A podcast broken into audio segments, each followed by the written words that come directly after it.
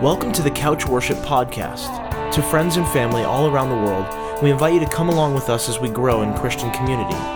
We encourage you to listen in with your own small community and take part in your own post discussion. The nature of these recordings are organic, transparent, and at times a little messy, as we find true community always is. Please tell us what God is doing in your community as well. We would love to hear. From our couch to yours, thanks for listening in, and blessings to you and your community.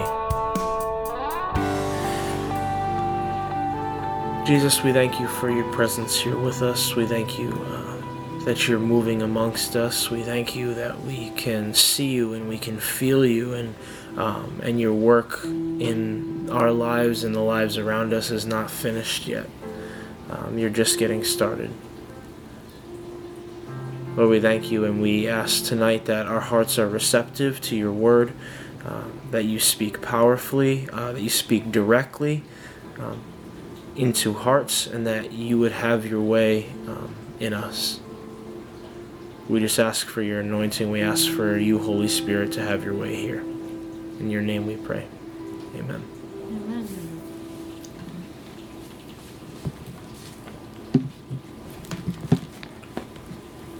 So I've been looking and reading and thinking about the Sermon on the Mount. So that's found in Matthew chapter 5. And just looking at the Beatitudes. I'm not going to read the whole sermon. It goes on for a couple chapters. When Jesus was on the mountainside and he sat down and he began to teach his disciples. But I really would just like to, over the next couple times that we do this together, is look at each of the Beatitudes. And the first one is, "Blessed are the poor in spirit, for theirs is the kingdom of heaven." And it's interesting to me that it starts off with this one, because I've always thought, like, what does that mean? Right? Like, why are you starting off with such a tough one? Like, blessed are the poor in spirit. And I've done a lot of reading on it, and a lot of the commentaries pretty much say the same thing. They say that it means to be humble. So you could say, blessed are those who are humble in their spirit, and blessed is also, rejoice that they're when you are humble, because you will receive the kingdom of heaven. But that just never seemed to satisfy me in understanding this. And I just kept staring at that and is that really what that means? And maybe it is. Maybe it's exactly what it means and it's end of story. But I just kept looking at that word poor. Now, I may not know what it means exactly to explain to somebody what it means to be poor in spirit. But I could explain to somebody what it means to be poor. And if we think about that word for a minute, what does it mean to you to be poor? And if you think about it, it's different for different people. Like, some people, I look at them and I think they have, so much, right? Not just, financially, but they just seem to have so much. And they're like, I don't have enough. And then I know other people who they seem to have just enough, or it seems as if they don't have hardly anything, and they seem like they're okay. Like, they wouldn't call themselves poor. And I've walked past people who are sleeping on the street. I've stopped and helped people who have been sitting or sleeping on the street as well, given food to people, ministered to them that way. And, when we look at them and see those people in those situations, we think they're poor because they don't have the means. Usually we're talking about it in the sense of financially, to support themselves. So if we think about it in that way, what does poor mean in this concept? It means to have nothing, right?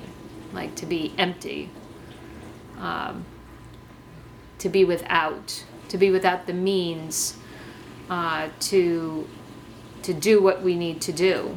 right? We don't have the resources, I guess you could say. We don't have the resources. If you're poor, you don't have the resources to do what you need to do. So if we go back into Second Kings, there's a fantastic story about Elisha here in the widow's oil. Second Kings chapter 4, and I'm just going to read the first 7 verses. The wife of a man from the company of prophets cried out to Elisha, and she said, "Your servant, my husband, is dead, and you know that he revered the Lord. But now his creditor is coming to take my 2 boys as slaves." Elisha replied to her, "How can I help you?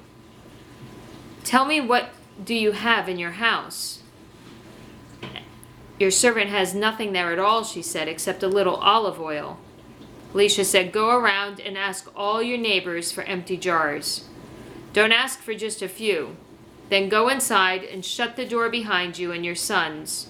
Pour oil into all the jars, and as each is filled, put it to one side." And she left him and shut the door behind her and her sons. They brought the jars to her, and she kept pouring. And when all the jars were full, she said to her sons, "Bring me another one." But he replied, There is not a jar left." And then the oil stopped flowing. She went and told the man of God, and he said, "Go and sell the oil and pay your debts. You and your sons can live on what is left."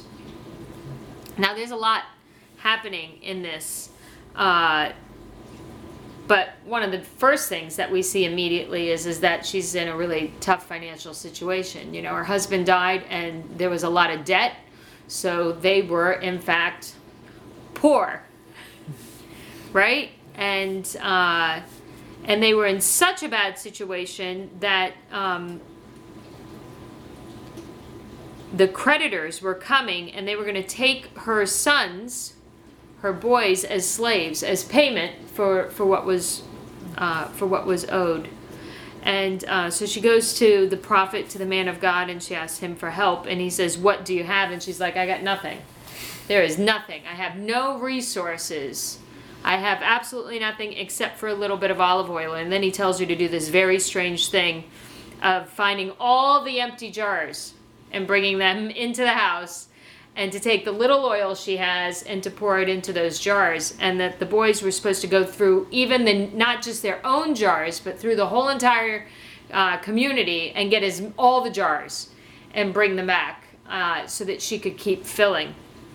And so they do this. And I think this is the part where it gets interesting for me, because they're poor. They got nothing. They have no resources. And the man of God says to them, "Go get empty jars." So there's nothing in the jars. So the response is, the first thing I'm asking you to do is to go get something that's completely empty, these clay jars that are completely empty, which, as they're gathering these clay jars into your house, you're probably thinking, I already got a lot of emptiness. I already got nothing that's hollow. You're looking into it and you're like, that's more things that are empty in my house. You just keep bringing them in, just a huge symbol of them having nothing. And so they take the little that they do have with the blessing from the man of God, and they pour it into it, the jars. They're in obedience. They shut the door and they pour it in. Not just the woman, but her sons are there with her. So the next generation is seeing her obedience. The next generation is watching her take the little that she has, the very little bit of resources she has, and in faith believing, she starts pouring it into the jars, and she fills all of the jars. And by this time, they're probably going crazy, like, just because that's pretty cool. That would be a pretty awesome thing to watch, as this tiny little bit of oil fills absolutely every single container in her home. And they're like so excited. Like, I try to imagine them being like, "Bring me another one, and another one. It's still coming," like pouring it in and pouring it in, and it's filling up. And each one, in amazement, you're watching it fill right up to the top. And then she says, finally, she says, bring me another one. And the boys are like, there's nothing left. There's no more jars. But when they say to her, there's no more jars, they mean there's no more jars anywhere. Because they went out all across their whole village and collected all of the jars. So they brought in everybody's emptiness.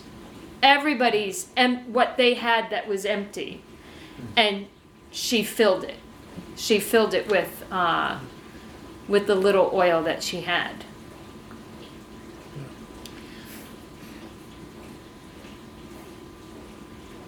And the oil oftentimes in Scripture is symbolic of the Holy Spirit.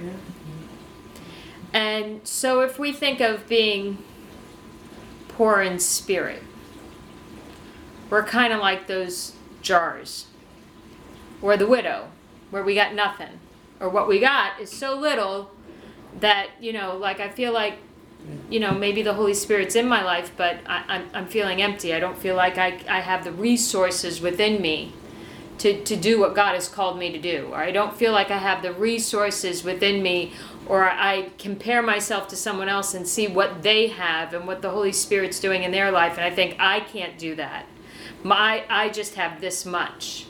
And God is saying, if you call on me, and you take the little that you have and you pour it into others, those other clay jars, which is who we are. We're clay jars. That's what it says in 2 Corinthians chapter 4. It says that we're clay jars, that we pour out what we have, whatever it is, and that it's never going to end. It's just going to keep filling and being enough until there's no more jars left to fill. And 2 Corinthians chapter 4 says, we have this treasure in jars of clay, that we're the actual jars of clay. And we have this treasure, which is the Holy Spirit within us, to show that this all-surpassing power is from God, and it's not from us. And so we may think we have nothing, but we do have something. We might be calling it not much. We might be calling it like, all I have, like she said, was a little bit of oil. I only have a little bit of oil. And we might be talking about that, about our own experience. I only have a little bit of experience with God. I only have a little bit. I don't think anybody would say, I only have a little bit of the Holy Spirit. Yeah. I've never heard anybody say that. But we do talk about our experience or our faith that way. I only have a little bit. And the Lord's saying, if you step out in faith and take the little that you have and invest it, pour it into others, He's going to do the rest. He's going to fill it up. He's going to fill it up. And that affected their community, too, their faith. Not only did she get out of debt because he said, all right, now that you have all that oil, she's like, comes out and says, okay, we did it. We're done. Now what? And he says, sell the oil now, and you'll have enough money. Which I always thought was amusing too, because it's their jars. They're basically buying their jars back, right? Like if you want your jar back, if you want the oil, you're gonna in your jar, it's gonna cost you this much, kind of thing. And they didn't have anything to buy the jars to begin with. People were just giving it to them.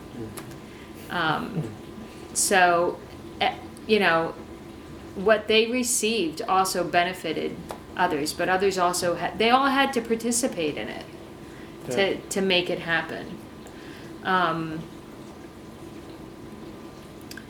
So blessed are the poor in spirit. And I just think sometimes that, like, if we think of our, like, I don't have a lot of resources, I'm empty. I know what it's like to be poor, not just financially, to not be able to make ends meet, but I also know what it's like to be poor in spirit, feeling like I'm empty, like I'm an empty vessel, like I have no resources, I have nothing to give, or that I don't have a lot to give God.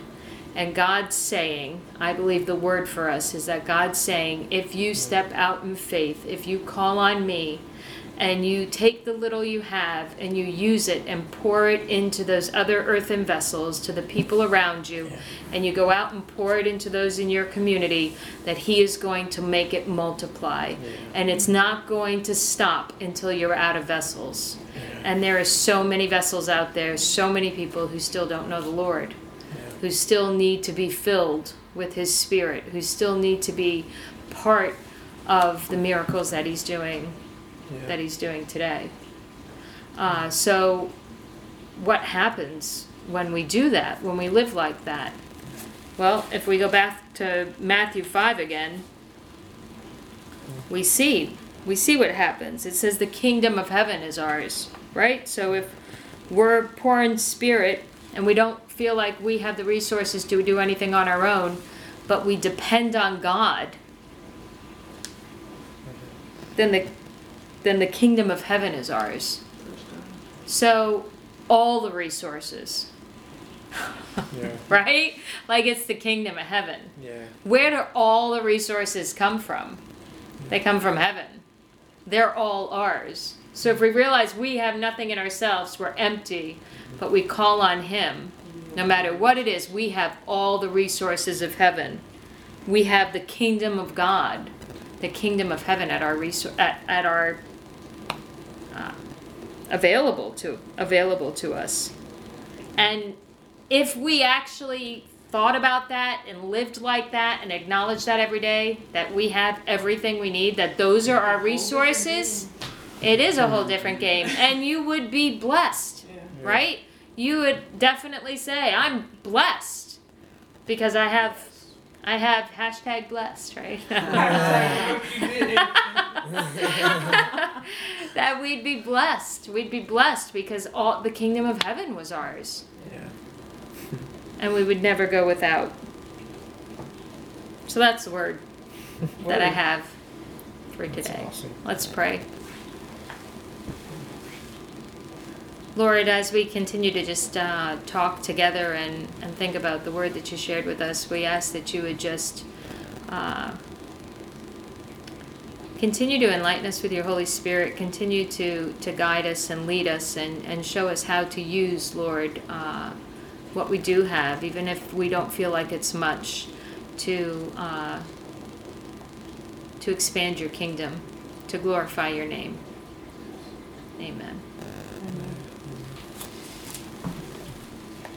Reminded me of the parable of the talents. Oh, right. That just that God wants us to use what he's given us. But it's so easy to think that, like, what I have is not enough. Yeah. Yeah. And the reality is what you have isn't enough to change the whole world by yourself. Right. It's not. But it is enough if it's given to God and it's submitted to God. Like, just like the 2 coins that Jesus said that, like, this woman's given more than all of you, is because what she had was from a place that was... She gave out of her nothing. Yeah. She gave out of nothing. She gave out of, like, a heart's desire to give everything she had to God. And that's what his, like, favor rested on. Yeah. I heard somebody say once that they met this woman in one of the villages in a country in Africa, and they said to the woman that she's such a believer and so strong in her faith, and they said to her, your God is so big. Your God is so big. And she said, yes, my God is so big. That's because I have nothing. I have nothing but my God. Mm-hmm. Where you live, where you come from, you have all sorts of resources. He's my only resource. Yeah. And so her faith was just like crazy big. Yeah, it's how it's supposed to be, but we're so distracted, right? Yeah. What do you think about the resources of heaven being available to you? Like the heaven, kingdom of... Yeah, blessed are those who are poor in spirit, for theirs is the kingdom of heaven. I think we forget, like, what power we have in the river. Yeah.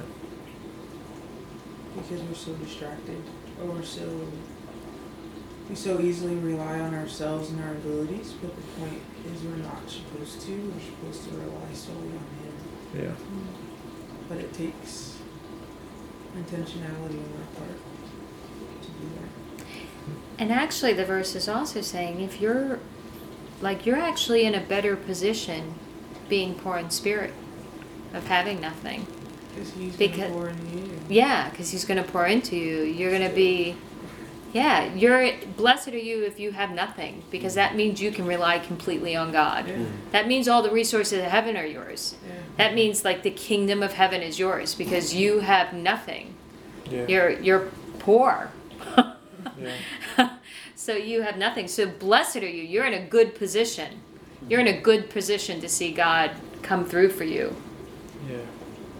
And to do great things because you're not claiming it for yourself. You're not saying, I did this because I'm so clever, or I.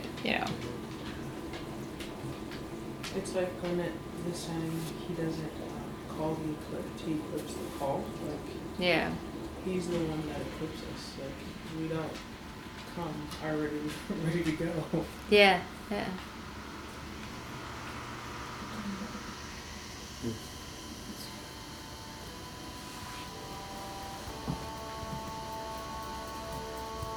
Well, thanks, everybody.